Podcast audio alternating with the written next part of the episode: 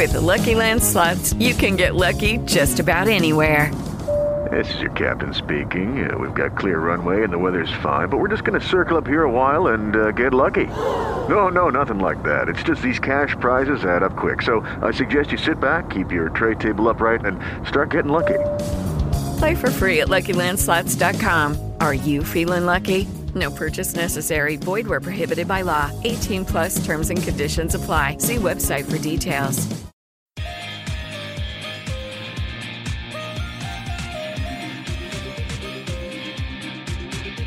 May not be over mathematically, but I think we all know Norwich City are heading back to the Championship, sadly. Welcome to this week's edition of the Pinkun.com Norwich City podcast, coming to you on the back of a 1 0 defeat to Brighton, the fifth successive defeat since the Premier League season resumed for Norwich City. Um, we're going to we'll try and keep things light as much as possible, but clearly, in the circumstances, that isn't going to be hugely possible. Uh, we also come to you on Future Radio 107.8 FM.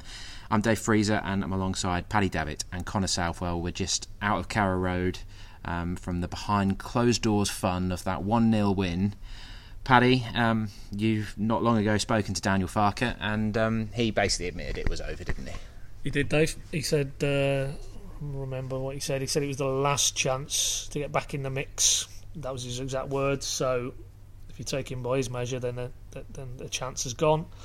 Um, we saw those players, quite a lot of them dropped to the floor at the final whistle. They clearly felt it was the last chance. Todd Cantwell um, pointedly stayed on the turf all by his own um, quite a long period after the final whistle when all the other players had departed and coaching staff. So, yeah, it, it, the, the, signals, the messages, the, the, sound bites coming out of that camp after that defeat, sadly, are that is it. Um, not mathematically, as you said at the top of the top of the record, but that'll probably come in due course over the next few days, and then then it has to be the, the fight back and, and looking forward. But very depressing. They've, they've gone with a whimper, haven't they? You know, like you said, they're five straight defeats. I mean, they're consistently poor. I'll give them that. Um, and then even broaden it out, you know, to the pre-lockdown, you know, one goal and one league goal in nine games. Nine games is getting on for a, a good chunk of the season. You know, nearly a third of the season, and uh, with those type of stats, then is it any wonder that five games out and they're effectively down. And uh, yeah, that it's a sad, sad way to end because we all felt at the start of the season as well, having come up as they did so vibrantly, that they could really have a good crack. But you know, today's game, uh, the manner of that defeat, what Farke said before the game, as much as he said after the game, you know, I think there's been a realization that uh, they haven't been good enough in enough of the areas you need to be, setting aside the obvious, obvious byproduct of, the, of terrible injuries to key players, but fundamentally, and I think today underlined it. And Farke did actually go on to say post match that summed up the season. They didn't have enough quality. You know, there was a lot, lot of endeavour. You couldn't really fault them for work or application, but simply put, they didn't have enough quality in either end of the pitch, and they were culpable in their own downfall in terms of Brighton's match winner. Um, and when they did get anywhere near the other end of the, the pitch, they just do not look like a team capable of scoring goals, and that's not a great combination. And ultimately, that is why they're probably going to finish a long way short at the bottom of the table. Yeah, I'm not quite sure what to make of this line that Daniel has repeated quite a few times now in terms of we don't have that cutting edge, we can't finish teams off, we haven't got the quality of that top end of the pitch, we don't have, you know, one player who can win games for us. You know, if you're one of the players, it's probably not going to fill you with confidence, is it? And that's how, like you say, there has been a fair bit of willing. I wouldn't say they've, you know, just given up. They haven't down tools, and you know, it's not like he's lost the dressing room. They're all bickering and fighting and things like that. But it feels like uh, uh, overall the whole group has accepted they haven't got the quality to stay up, and, and Daniel has kind of added to that along along this journey. So that's, I don't know, maybe a slightly different tact would have would have been better. But from all, I guess it's it feels so bad, Connor, because we did come into this season with pretty high hopes that that, that squad. You know, they were quite sort of swashbuckling in the championship, weren't they? They they played with freedom and great attacking verve, and they, you know that was one of the best seasons in the club's history, certainly at, at that level. And so now it feels like a real come down, doesn't it? That they they're not just going down um, with a whimper, but they're going to struggle to even get the points tally that the 2005 Worthy team and the 2014 Hughton team got. That was 33 points. They need to get 12 points in the last five games just to equal that. I mean, none of us would have predicted that, would we? No, no, I, I don't think anyone would have. Um, there, were, there were a few people perhaps a, a little bit too optimistic in, in their predictions. I, would argue, um, but yeah, look, it's, it's it's clear to everyone. I think that this season as a whole hasn't gone as it as, as it panned. I think clearly with with hindsight, the the, decisions perhaps to, to strengthen contracts rather than invest in the transfer market, you, you could argue perhaps haven't panned out in in the way they would have liked and. Um, equally, uh, the, the players that they did go out and recruit clearly haven't made the impact that, that they wanted, maybe beyond Sam Byram. So um, there, there, there will be a post mortem and, and, there will be sort of a, a, soul search, I guess, to some extent. But the, the key for me, and, and you mentioned it there, is is is the honesty and so much was made of the honesty and how positive it is, but I think the last few weeks we've seen perhaps what a negative impact sometimes honesty can have, and maybe sometimes being a little bit optimistic and um, not not blind optimism. It's important to be realistic, but I think we've seen that translate into the team a little bit. This is an Irish team that's a lot more pragmatic, that has a bit more variation. The fullbacks don't push as high up the pitch, and, and they've kind of yeah, it just feels like they've kind of accepted their level a little bit, and um, it's it's going to be a huge well, it's a huge rebuild essentially because you, have got a squad of players.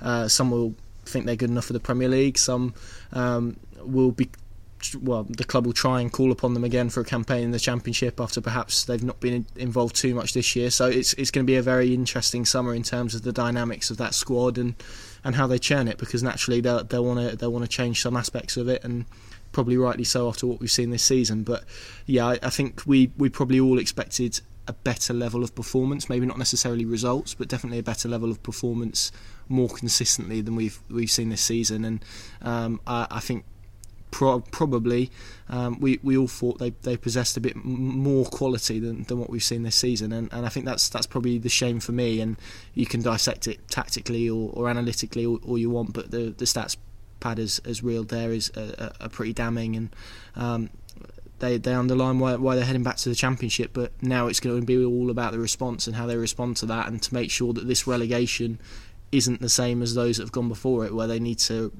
change and essentially rebrand themselves again. So it kind of feels like next year is going to be pivotal, really, for um, obviously the club as they try and push back to the Premier League, but equally Stuart Webber, Daniel Farke, and, and this whole sporting director model because it's they're not going to be underdogs anymore. That's that's hmm. clear as well, which is a lot of what this success has been based off. So there are a lot of interesting dynamics and, and elements to it, I think. But yeah, right here, right now, I think for, for a lot of Norwich City supporters, it, it definitely hurts yeah, there really are uh, loads of different angles to this, which are going to be fascinating moving forward. And I like what you said there, a soul search. I think that's probably underway for quite a few. Uh, you know, Webber and Farke particularly, I'm sure, will be looking in, inwardly and thinking about what they need to do differently. Um, someone asked me in the live updates pad whether Farke had lost the dressing room. Now, I said to them that I, I think that that's kind of a just an easy thing to throw at a squad that's being relegated. I, I didn't necessarily feel that that was what it was, but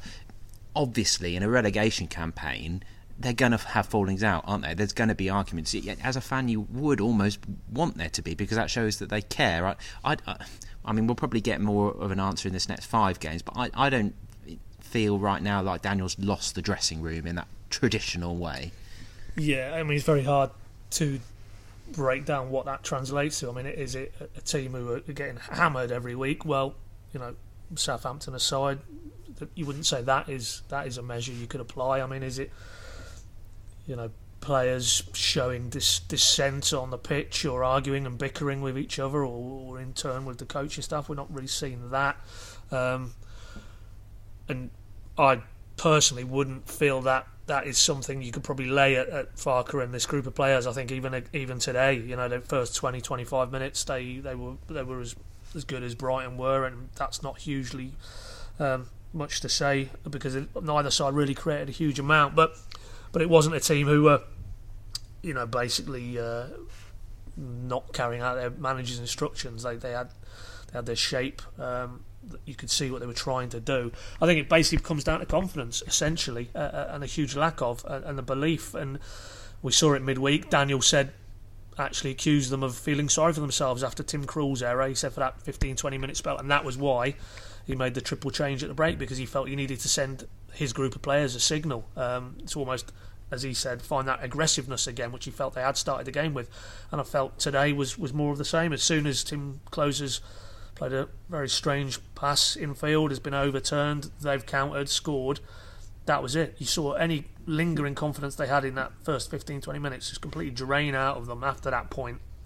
Um, you know, bar Adam Idah hitting the, the, the, the, post with a header late on, they, they were poor. They were poor. They second best across midfield. You know, at the top end of the pitch, Drmic, whatever you think about whether he should be in the side and what he brings or doesn't bring, was isolated. Didn't have a great deal of service, and and I think that just stems from, and we've touched on it already. You know, a, a group of players. They're not daft. They they know how this season has has declined, um, and it's just picked up pace, and it's almost like they can't put a line in the sand uh, or, or turn things around. It's it's almost as if they're you know bystanders in this drama that's playing out around them, and they, they haven't managed to, to you know find that result or that performance or that seam of results to to really give them the belief and the confidence because that at any level of the game the confidence is a massive thing let's go back to this time last season in terms of the the season you know they were scoring for fun they were creating chances they were playing teams off the park and I know it's a different level that's the caveat to everything we discuss here. But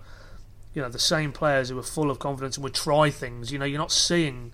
For me, there's a lot of safe play going on now. You know, there's a lot of players who don't really want to twist um, for fear of you know being singled out as you know why are you trying to do that? Why has that not come off getting more criticised? Um, they just look like a very inhibited bunch of players, and that simply comes from losing games every week, not scoring goals, not really creating chances. So I think those would be the areas I'll be looking at rather than um, maybe accusing uh, the players of downing tools for Farke. I don't see that at all because the majority of those players owe Farke for, for a, a, having a shot at the Premier League, don't they? And in the case of the younger players, owing a shot in Norwich's first team at such a very early age in their careers. So I wouldn't necessarily look in that area. I think it's more the the as I say the debilitating drip by drip effects of, of playing in a league where you come up against, let's be honest, better players and and, and sadly too often um, better teams, and, and that's what it boils down to. We've seen those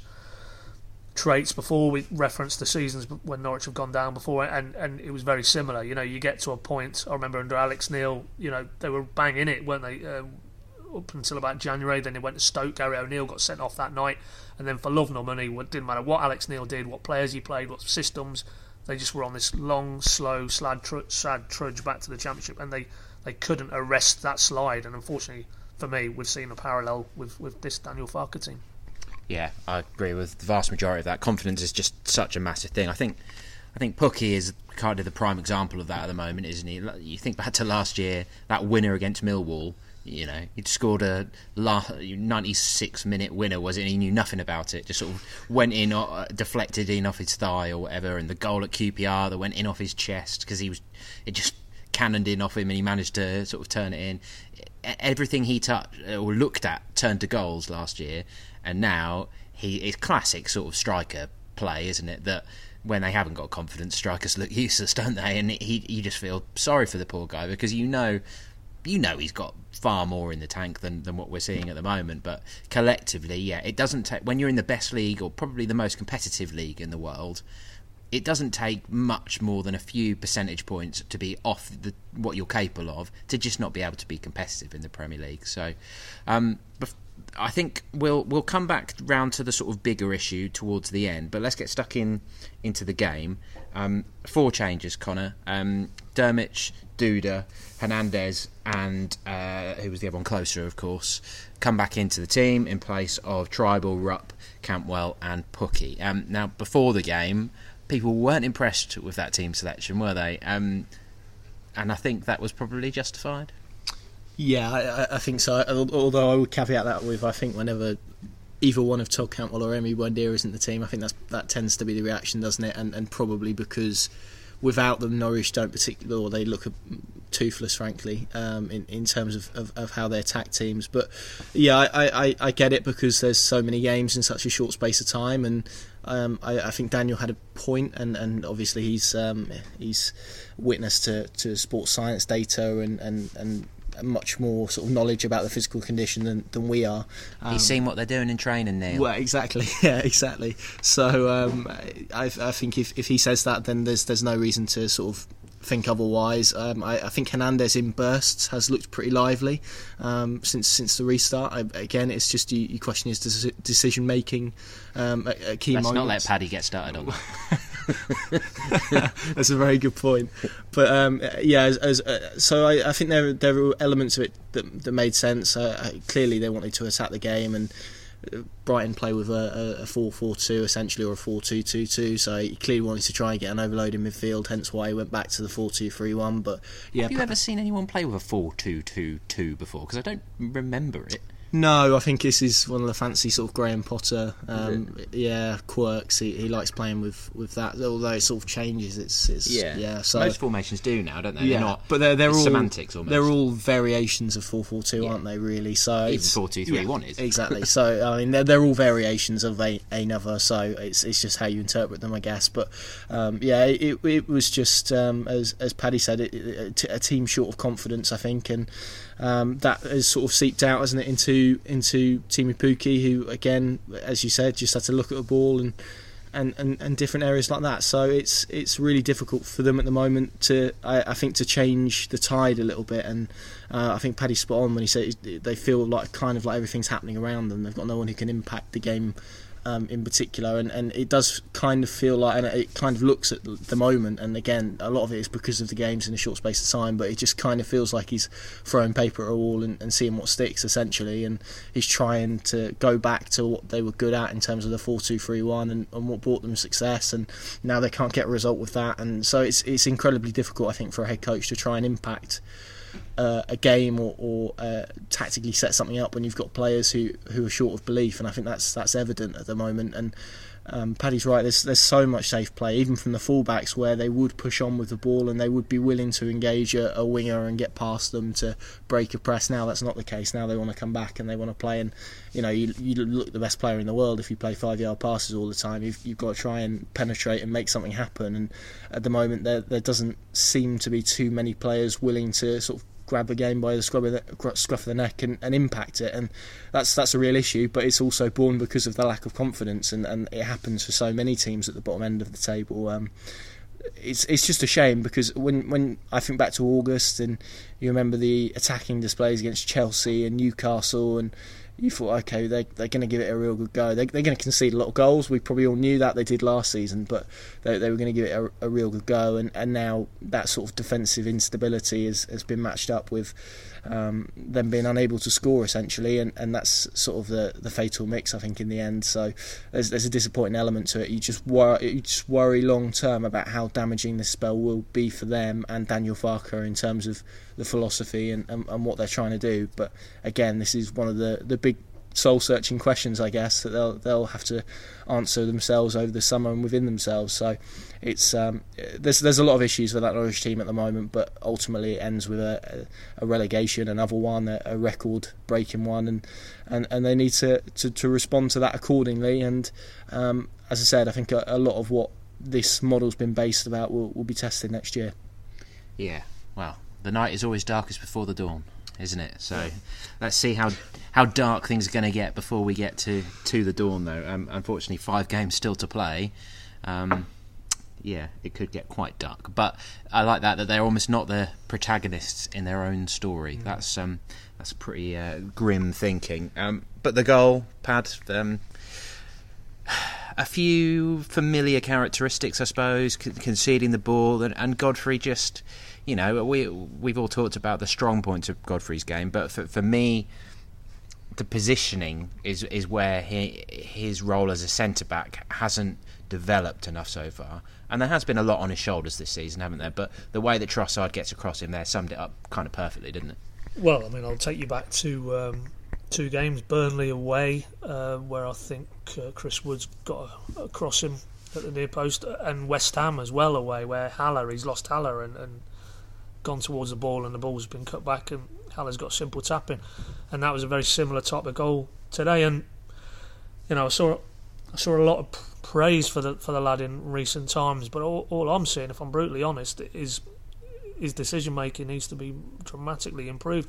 And you're right, he's such a young man, and, and he's had too much burden to carry because of the central defensive issues this season. For him to be your only, at times, available or, or recognisable centre centre back as he was at Arsenal in midweek, too much to ask of a young kid. You know, really only essentially in, in his second full season of professional football, let alone in the Premier League. So, you know, you have to really take a step back and, and filter any analysis of Ben Godfrey through through that prism. But yeah, he, has got so much more to go. I mean, athletically, he's he's he's a Premier League player. He's a f- fantastic specimen and uh, good range of passing as well. Um, but his decision making that needs to improve dramatically, and it's those issues. It's there. It's anticipation. It's um, you know the nous to, to instead of an attacker getting across you, make sure that's the other way around, and and just when to make challenges and when not. And we saw that, you know, illustrated graphically against Manchester United. If he doesn't try and steal that ball off Bruno Fernandes, it doesn't get spun in behind and Klose as then having to haul down Odion Ighalo and get sent off, completely change the game. And, you know, too often, unfortunately, Ben Godfrey has been guilty of that, and, and that's all part of his learning curve. And, and if he if he can grasp that with more experience and more seasons in Premier League, you're looking at a very very good young English centre back. But um, yeah, I mean, go back to today's goal. Uh, yeah, okay, but I would take that back to, to who's played that ridiculous passing field.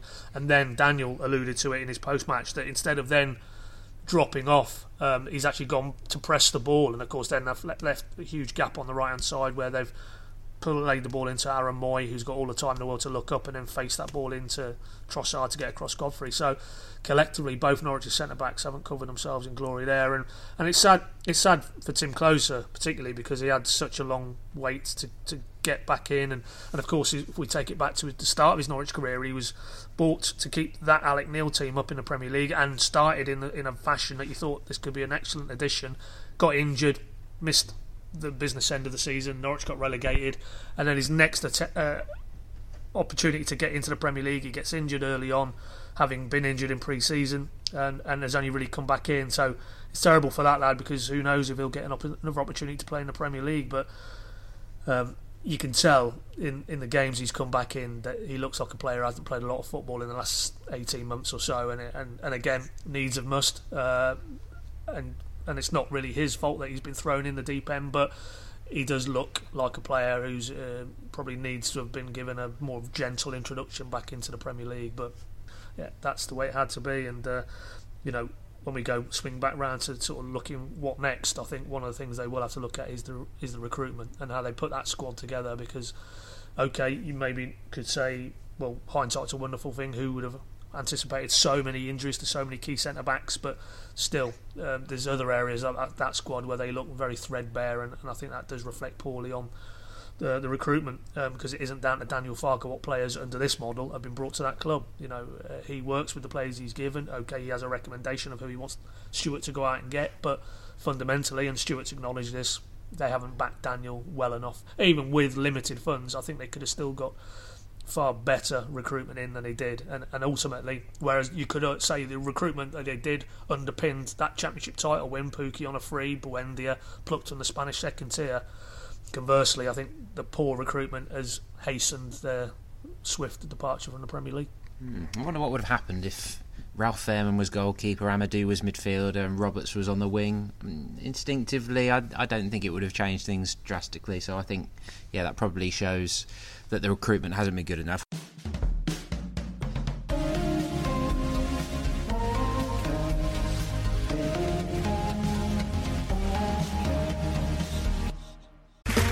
Okay, round two. Name something that's not boring. A laundry? Ooh, a book club. Computer solitaire, huh? Ah, oh, sorry, we were looking for Chumba Casino. That's right. ChumbaCasino.com has over 100 casino style games. Join today and play for free for your chance to redeem some serious prizes. ChumbaCasino.com. No purchase necessary. Full prohibited by law. 18 plus terms and conditions apply. See website for details. Which flows nicely into Andre Duda, Connor. Um, bluntly, is there any point in him sticking around for the rest of the season? Um, or may he be just as well going and getting back into the Hertha Berlin uh, squad and getting ready for their pre-season because he's not going to be part of next season. He, just financially, Norwich wouldn't be able to afford him. Um, I did the player watch on him today, so you know Pinkun.com is the place to be if you want to have a closer look at, at his performance. But um, nice flashes for me here and there. He's got a good technique, isn't he? But for me, he's just somebody who hasn't adjusted to English football, and he seems too lightweight for, for English football to me. Yeah, I'd agree, and, and no, there's there's not much point of him uh, sticking around. To be honest, I, I, think in, in this Norwich side, um, the focus now needs needs to turn to next season really. And I mean, from from today's display, I think Adam Idah is a perfect example. Really, there's a there's a young lad who you could expose to five games of Premier League football. I think he's he's looked bright in pretty much every game he's he's come on to, and okay, he might be raw, but but frankly, it's it's not like they're playing for points at this point. So um, his development, putting five games into him, could could actually really benefit him going forward. As uh, as we've seen before, there Murphy's had uh, sort of drips of Premier League football, didn't they, before Norwich went down? So um, that that could be repeated again. But yeah, in, in terms of Andre Duda, it just hasn't worked out, and probably the the lad feels that as well in terms of perhaps what he was brought in to do. It just hasn't just hasn't delivered, and Norwich have had a, an issue. I think probably more generally and more broadly with, with their entire midfield, but certainly that number ten position specifically throughout this season. Stiepermann um, didn't quite make the step up uh, to, to, start with, uh, and and and certainly not perhaps had, had the impact that many thought he would and, and brought the quality that many thought he would. And, and I think you're spot on there in terms of every so often there's a nice pass and there's a nice touch and perhaps there's a, a, a nice crossfield ball to a fullback that, that opens the pitch up a little bit. But in terms of actually influencing a game consistently beyond that Bournemouth debut, there's there's not been a, a, enough from him at all, and, and there's not enough to suggest that, that, uh, as you say, that he's got the components necessary to play in the Premier League. And you're right, he'll, go back to Hertha Berlin next season. He'll, he'll, he'll be in and about their squad, and um, he, he could do very well. But that, that season that he had um, last year, look, looking increasingly, and again, it's it's up to him to go back to Germany and prove this, but it's looking increasingly like a, a little bit of a, a fluke or, or, or, a good bit of form, um, perhaps rather than, than consistent quality. And, and that's a shame because I think he, there was so much expected of him in a Norwich City shirt, and ultimately it's it's it's not happened. Although you could probably argue that as part of uh, a wider team. There's there's not enough attacking impetus in there generally, but um, yeah, Andre Duda's not worked. I think he, he should probably focus on, on his career and go back to Germany, and Norwich should probably cast their eye to, to next season. Yeah, I'd rather see Josh Martin get game time than Duda. Really, if it's, it's yep. brutal, but what is what is the point? You know, they've got to start turning their attentions to the future. The moment that summed it up for me mostly as a, as a number 10 as somebody that needs to be connecting the midfield to the striker um, there was a moment where Buendia had done quite well to get the ball to him in the first half, and then he just played an easy ball back to Tettey when he had space behind him, and he should have turned and, and attacked the box or tried to find Drmic. But instead, it was just an easy pass to Tettey, who he, and the move soon broke down, and it, Tettey looked like, well, what, what are you giving it to me for? Mm. Um, so yeah, it wasn't easy for him coming in. I suppose we should say that as well. They were already at a low ebb when they signed him, but I, I, dare say that loan wasn't a cheap loan, um, and he would have dictated reasonable wages. So um, he was one of the three players that came off uh, 67th minute. Um, Pukki, Idah, and Cantwell all came on for Duda, Drmic, and Hernandez. So let's extend that same thought pattern pad with Adam Idah, who of course hit the post late on, didn't he? Was really unlucky not to get his first Premier League goal. Do you play him more than Drmic? Do you see Drmic being part of this going forward? Because I wouldn't, I wouldn't say Norwich fans are particularly enamoured with his sort of level of commitment during this. I mean, he, he's worked hard on the pitch, but he's not really, he's not someone who's dragged Norwich forward, really, is he? At the minute, he's a better uh, better musician than he is a footballer. Let's be honest. Oh, and that's saying something. That is saying something, but uh, that's about that's about as more productive productivity we've seen from him than in the Norwich shirt, bar one or two flashes in the FA Cup. No, I I think with him, from from everything you've seen about his career, and again, he's another one who's been beset with injuries, and he had that very good season in the Bundesliga, and maybe that's coloured how subsequently people have viewed him. Um, but he, he looks to me a sort of lad who needs to be on the end of a regular service um, from from players around him, and, and very good in the box, a bit more cunning in the box which is fine maybe in the championship. If you look now, if we assume that Norwich go back down and and and were able to dominate games in the fashion they did uh, last season and create so many chances, then he probably scores a lot of goals, and we're probably talking about him as well. That's a good signing, but in the dynamic they found themselves in in this league, where chances are at a premium, and, and you really need if you're Norwich trying to bridge the divide, you need to be having forward players who can do something outside the box and link the play and hold the play and give rest of your team a breather. And obviously, Pukki and his pomp gives you that when he's fresh and full of um, endeavour. But Drmic doesn't appear to have that in his armoury, so he's not in, in a Premier League environment for Norwich City. I don't think going to offer too much. So if it's now for these five games, do you play Drmic? You play Idah all day long out of Idah for me because he will offer that physicality um, to to to link the play um, outside the box, and also we know from his prolific record at uh, age group level, he will score if he gets a chance, and Daniel has alluded to that. He's a natural born goal scorer. Daniel calls it. He calls it that he's got a gift for scoring goals. So, given that you're not off, you're not getting too much from Drmic outside the box. We're certainly not getting anything from him inside the box. What is there to lose? Taking Connor's point about as a development bridge into the championship, where you would think Adam Idah will be a, a, a, mainstay of Norwich's attempts to get out of that division again. Play the lad, play the lad, because with Drmic and his injury record, who's to say that you know the start of next season, the grueling nature of the championship, the incessant sort of Saturday, Tuesday, Saturday, Tuesday, his body breaks down again, and then then he's not an option for you. So let's you know let's have a look at Idah, let's have a look at one or two of the other younger players. Um, because I think that's also a signal to your fan base as well that they they will expect now there to be a recognition that we're now looking ahead to next season and everything we do from here on is is with a with a view to planning for next season. And what better sing, signal slash symbol than to have a really exciting young attacking talent like Adam Idah getting some exposure because you're basically saying this guy is going to be we hope a main player for us next season and if you're an Norwich fan I'm sure you'd rather see him leading your line than you would Drmic yeah, and he did hold the ball up quite well when he came on, which is the because he's taller than Pukki and Drmic, isn't he? And you know he's still developing uh, sort of his frame, I guess. But he he looks big and strong, and there was a couple of times when he did well to take the ball in and protect it. And yeah, as I say, that lovely ball from McLean right at the death, which he did you know was was quite clever with how he managed to nod it on and uh, you know it would have been a bit weird I think wouldn't it if he if Norwich had have scored at that point because it would have been like, oh, here's a little positive, and it would have almost just sort of held back the tide a little bit when we all really would have known what was coming.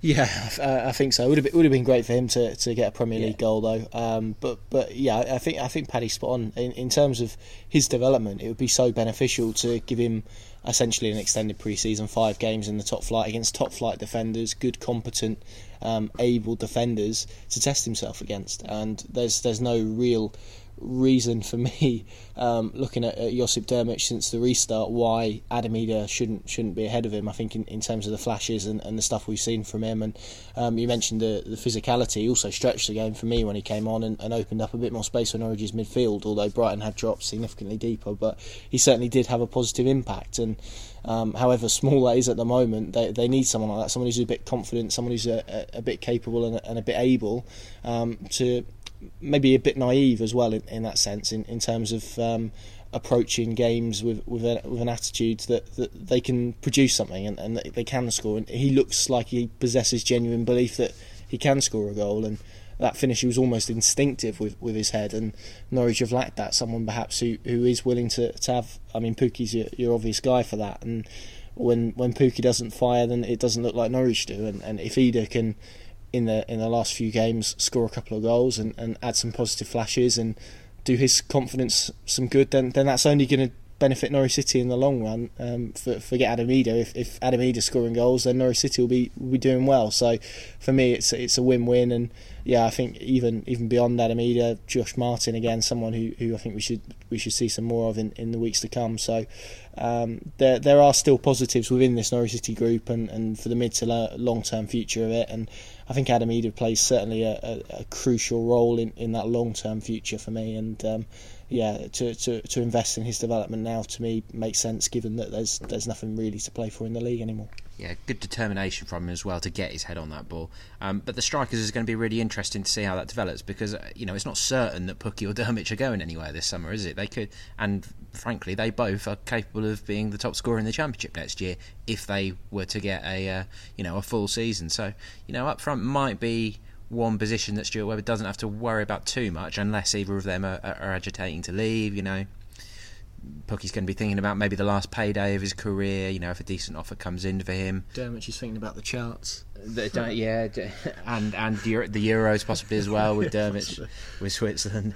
Um, but overall, uh, Norwich had 58% of possession, 12 shots to Brighton's 8, and one shot on target to Brighton's 2, which was a very weak passed shot from Drmic straight into Matt Ryan's arms. So fair play to Brighton. 36 points looks like they're going to be safe. They're just they're just very solid. Um, you know, they won that game. It felt like they kept Norwich at arm's length to me. Really, they didn't they didn't really need to go through the gears to do it. Maybe they lost their way a little bit after they started making substitutions. Maybe they invited Norwich onto them a little bit too much. But I think with their defence, they they were fairly confident that they could keep Norwich out. And I guess they're an interesting example, Pat, in terms of maybe where the mindset needs to change for Norwich. Um, I don't know if you agree with me, but they've they've almost tried to do it in, in an idealist way, haven't they? They're trying to play great football, trying to play lovely attacking football, and that got them out of the championship in in brilliant style. But then they found that the sort of degree of dif- difficulty of nailing that in the Premier League, you're, you're basically trying to play the football that the top teams in the Premier League play as soon as you get there, almost like they're trying to run before they can walk in Premier League terms. If you look at Brighton and Burnley and Palace and teams like that, and the way they grind things out and they have a strong defence, have Norwich maybe got to accept, uh, no matter how sort of begrudgingly, that it's not necessarily the attacking style which is going to get you established in the Premier League, and you know that means sacrificing a bit of entertainment and a bit of excitement, but it's sort of it's on record that it works almost. Yeah, it's an interesting one because what links those two clubs is Chris Hughton, and Chris Hughton was basically, um, yeah, you know, lambasted, wasn't he, by the end of his Norwich tenure for that stodgy. Um, every team we're playing is like playing Brazil kind of attitude, um, deferential, uh, you know, grind out the odd one 0 keep things ticking over. But ultimately, um, it didn't work in terms of keeping that team up. Although I know he went just towards the end, and then Neil Adams took over, but they were heading south. Um, and it certainly didn't work with the fan base who, who wanted something a bit more uh, ambitious and entertaining. So, but then of course, conversely, then he did manage to get Brighton out of the division, um, looked to be establishing them, and then maybe the similar sort of uh, feelings around the Brighton fan base or the Brighton ownership because he was he was jettisoned, wasn't he? And they've gone down this route of bringing in a guy in Graham Potter who has a very similar footballing philosophy to Daniel Farke in terms of how he believes the game should be played. So you know, that probably underlines you can't be too idealistic. You can't you can't really go solely down the Hughton route and be this stodgy, functional, attritional type of team and try and establish yourself that way. But by by the same token, if you try and go too purist, um, maybe you end up where Norwich are. Um, yeah, purist, yeah. Yes. And, and, the reality is, you look at our Brighton team today, and OK Potter has a way how he wants to play. Um, but he also has Lewis Dunk at the back. He has Matt Ryan, uh, Dan Burn, solid sitters, and he brings on Duffy. You know, solid Premier League grade defensive options who will give his teams that base for which then they can maybe develop um, and evolve uh, and bring that more technical elements to their creative play. And to give Daniel his due, you know, he said it again in the last few days when he was talking about the defensive injuries he realised that. He realised at the start of the season that they needed to be defensively solid. They needed to have that base, and then from that you can then build, um, and you can put more floors on the house. And and sadly, I know it feels like we keep going back to them, but you know when you haven't got Klose, when you haven't got Zimmermann, when you haven't got Hanley for long periods of time, and, and you're reliant on Ben Godfrey plus Alex Tettey, for example, then there's no way it doesn't matter what Pep Guardiola could have been in charge with, with those player injuries at Norwich, and they wouldn't have been any more solid defensively or, or any more better in an offensive. And that's not absolving Daniel Farke of blame because you know he said himself again on Friday he he he will get stick and he has had stick and he deserves stick because you know there are plenty of examples where he has been found out a little bit. I feel uh, even with the cards he's been dealt, but fundamentally, I think he understood you needed a bit of a pragmatic base defensively and then build, but simply hasn't been able to do it because he hasn't had the personnel available.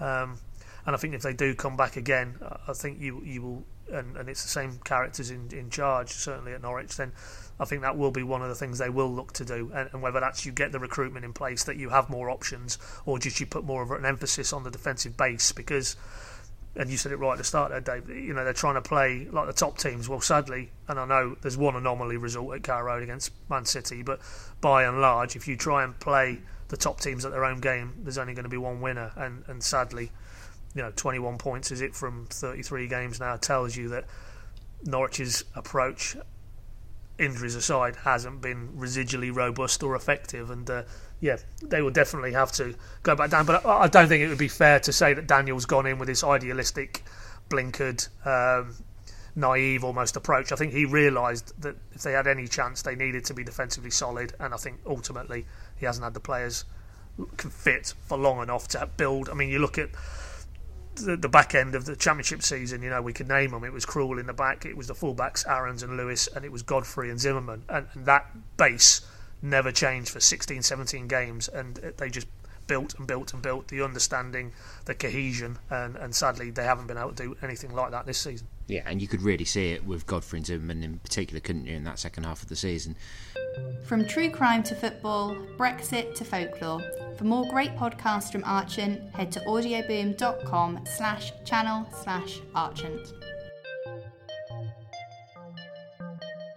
You know, you've been covering Norwich for a while now, Pat, obviously, and what, four promotions, and this will be a third relegation. So you, say, you saying I'm a jinx, though? No, no, no, not at all. I, what, what I'm saying is it's, it's almost like covering two different clubs, isn't it? You think where we were last May and all the highs and excitement of winning the title and all the, you know, um, sort of historic moments that we were savouring, and then then they go back to the Premier League. I almost feel like if they bounce back next year, there is going to be a bit of reticence around, in almost like, well, do we want to go back to the Premier League?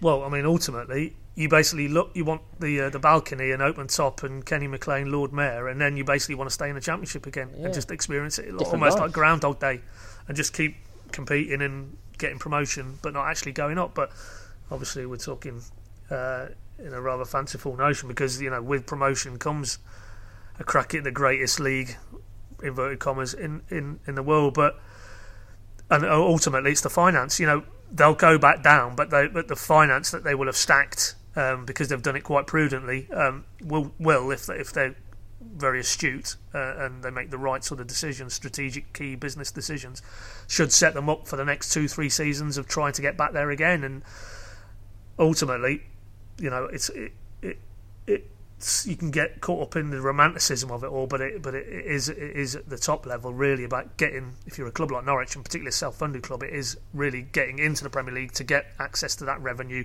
to then try and organically build again so that you can you know the, the phrase that's always used is the yo-yo and but then eventually you've built stealth by stealth to a degree where you can do a Burnley and can do a Bournemouth although Bournemouth maybe will drop out this time round. But you know Brighton are another example now where, where Stoke previously you know that it isn't impossible that Norwich could become for a period of time a regular in the Premier League. But sadly as you referenced there, really from Nigel Worthington's sort of era onwards, successive teams, managers, chief execs, manager directors, boards have not had the wherewithal, bar that first season under Lambert where they stayed up, and then Hughton stayed up, didn't he, in his first season, and then they went back down. Bar that, it's been literally one step up and one step back, and they have to break that cycle. And ultimately, Webber and Farke were brought to the club with with a view of trying to achieve that different direction, but alas, uh, it's looking like it's going to be no different to the previous eras and the previous uh, management structure. So, yeah, it, sadly at the minute, um, you know, it's it's it is it feels quite Groundhog Day and deja vu, but we just have to hope we have to cling to the hope that because they've they've tried to build the club back up from from a, a, very fragile base and the finances are in place and we look at what's happened to Colney the infrastructure changes there this emphasis on youth development as well. That you hope that there's enough solid pillars in place that, with some astute tweaks to that squad this summer, that they are better placed than they have been previous years when they've gone down. Yeah, well, do you want to just have a quick look at the scores, Pat? Let's see what Bournemouth's score was because we were recording post match. 5-2. Five two two nine was, Was, it? Okay, yeah. right. Well, I don't know if it finished that way though. because the results don't really matter now, do they? It's Norwich have left it to the point where it doesn't really matter what the other teams do. So, so for me, right, let's just have a quick look then. So Leicester three, Palace nil, United five, Bournemouth two. Okay, so I, Bournemouth's form is worse than Norwich's, I think, isn't it? Which is I think some we'll- feat. I think we'll be going to the Vitality next season, boys. Yeah, um, which ooh, interesting, uh, given the amount of money they've got behind the club. But that that is going to be the next thing. I think it already quickly has turned on, on the live updates at Pinkun.com today. You know, um, immediately it was talking about Delia and Michael, talking about we've got to get rich investors and things like that. There's going to be a lot said about that. I, I don't think we would expect anything imminently on that. For, for me, it's going to be, you know, bear in mind that we've got Daniel Farke and Stuart Webber here and for another two years under contract, haven't they? So I guess in an ideal world, if Stuart Webber could write the future, he would you know, go back again as champions, and then if he leaves and goes to Spain or Germany or whatever his grand ambitions hold, it would be with Norwich secured as with a mid-table position in 2022. You know, maybe even with uh, plans for the, the, the extension of the stadium already in the works, something like that. If he could literally lay it out like that, of course, football isn't as simple as that. But if it doesn't work out like that, if things go wrong and you know, worst case scenario, Daniel ends up losing his job midway through last season because things are going badly, and they are back where they were when Alex Neil was sat, and they're back having to start again in the Championship. Then I think fans are then going to be looking at the owners and saying, you know, we've got massive respect for everything you've done and a lot of love in a lot of ways, but football's changed and we need some money in this club because this week there were even reports that Burnley are now looking for those billionaire owners, aren't they? Because their chairman is a is a local guy, I think, a local businessman, and, and has sort of decided he's probably him and maybe Sean Dyche as well have taken Burnley as far as they can mm. without changing the direction that the club is going. So it is going to be a fascinating another. You know, it gets a bit boring talking about the ownership because it's been talked about but about the same owners for a lot of years, isn't it? But mm. It is going to happen, isn't it, over this next year or two? Yeah, of course, and uh, I think that's that's probably born from the frustration uh, uh, as you've mapped out there in the terms that Norwich can get to the Premier League but can't stay there, and, and that is going to raise issues because every time you're asking the supporters to invest in a new project or, or a new person or a new um, idea, then equally they're going to want to see that sort of bear fruit. And when they end up in the position they were when, when they started, then I think that there is going to be a lot of questions and, and a lot of concerns, and um, that's that's natural. It's it's probably healthy to some extent, and of course you, you have to caveat it and say Norwich are an extremely well run club if you compare what's happened to, to other clubs and. Um, uh, even I mean Wigan are the latest, aren't they, in administration? Although that issue seems um, bizarre. Um, so I, I think there are, there's a lot to be thankful for in terms of the ownership, and it, it's just a case of what ceiling does it have and how far can Norwich go with this sort of self-finance model and. On the evidence of um, really the last ten years, it's they can they can get to the Premier League, but staying there is the issue. And, and if that's the case, then how do you break that cycle? As, as Pad said, how do you make sure that you do become a, a, mid-table Premier League club or a stable Premier League club that can then build the club further, and it's it's then an, a, an almost a, a progression that's that's quite natural. I think if, if you can stay in the Premier League probably for, for two years plus, and Norwich haven't been able to do that. So I mean, the the questions of what could Daniel Farke do with with a, a Premier League budget, what could Stuart Webber do in terms of the recruitment with with that sort of budget is. Is, is going to remain sort of unanswered for now because they, they have to go back and, and test themselves over again that, that's probably going to be quite frustrating. Really, I would imagine probably for Daniel Farke more so the fact that perhaps he's he's um, he's built this team up to, to be an excellent championship title winning side, and now they're they're going to be what the the the certainly have the lowest Norwich points tally it, it seems um, since since three points. So that's that's going to be um, really hard for him to take. So then ask him to go again. I think with, with the same energy and, and the same will.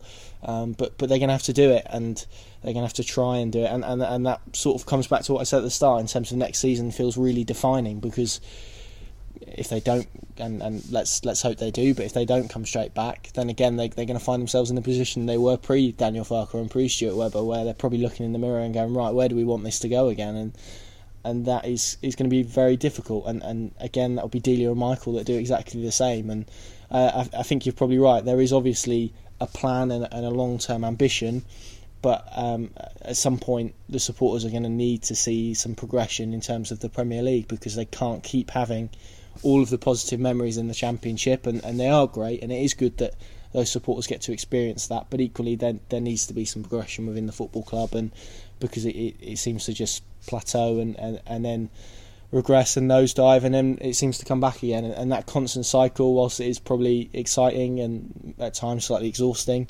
um, it, it, needs to change, and, and they need to try and progress themselves. And, and equally, that might mean taking a few risks in, in certain areas. And if that's what they have to do, then I think that there has to come a point where particularly on the ownership side of things, they, they probably have to ask themselves, is it possible under what we're doing? And, and I think that will probably come in in the next couple of years if, if we find ourselves back here again.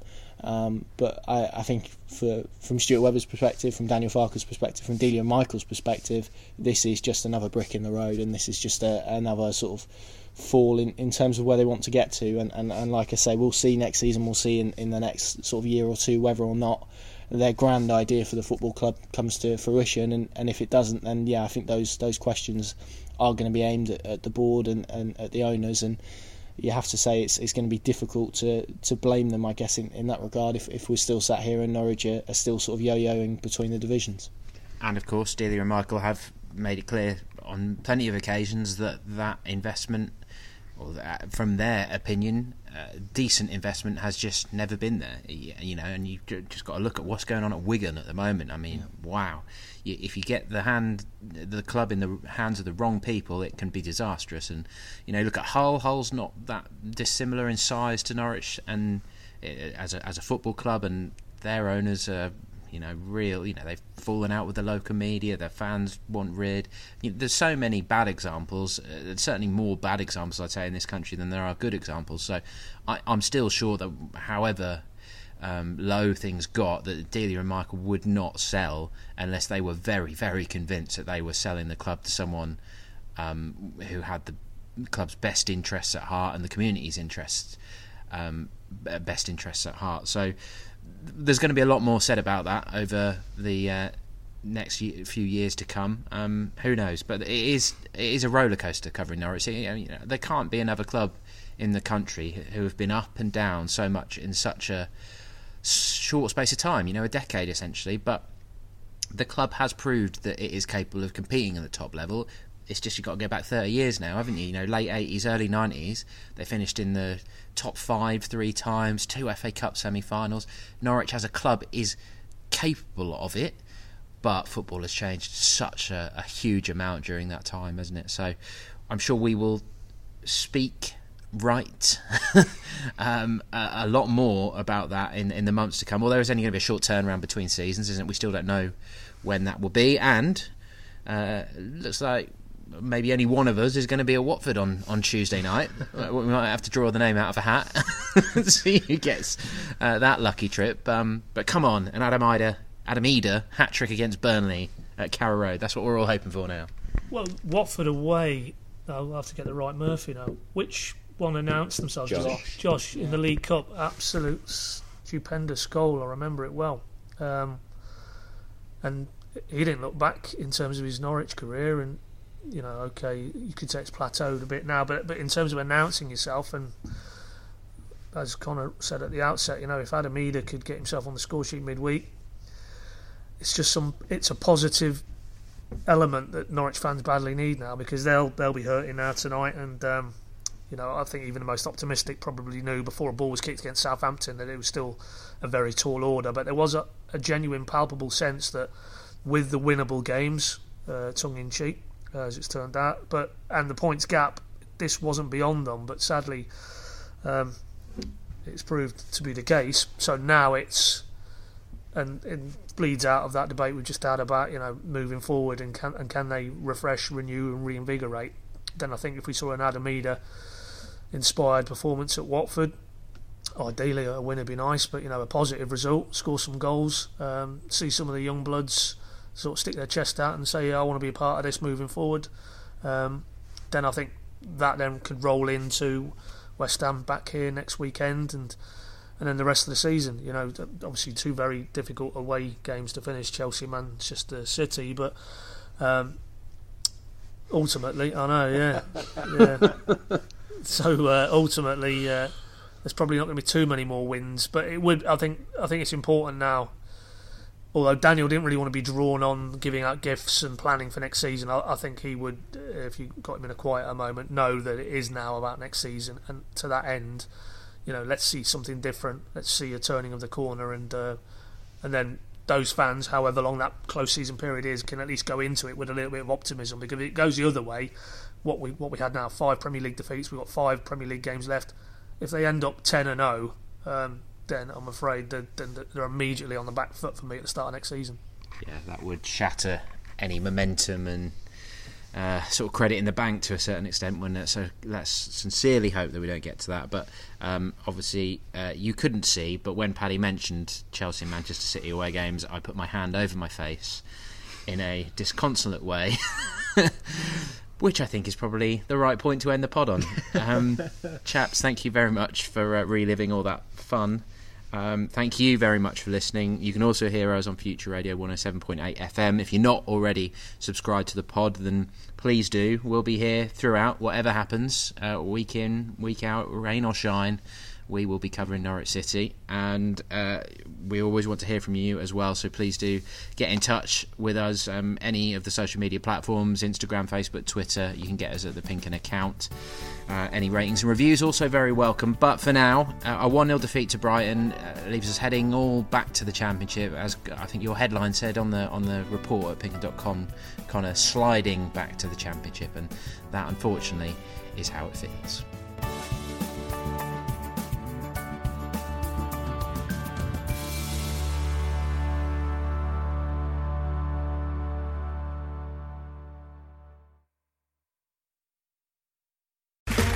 Okay, round two. Name something that's not boring. A laundry? Ooh, a book club. Computer solitaire, huh? Ah, oh, sorry, we were looking for Chumba Casino.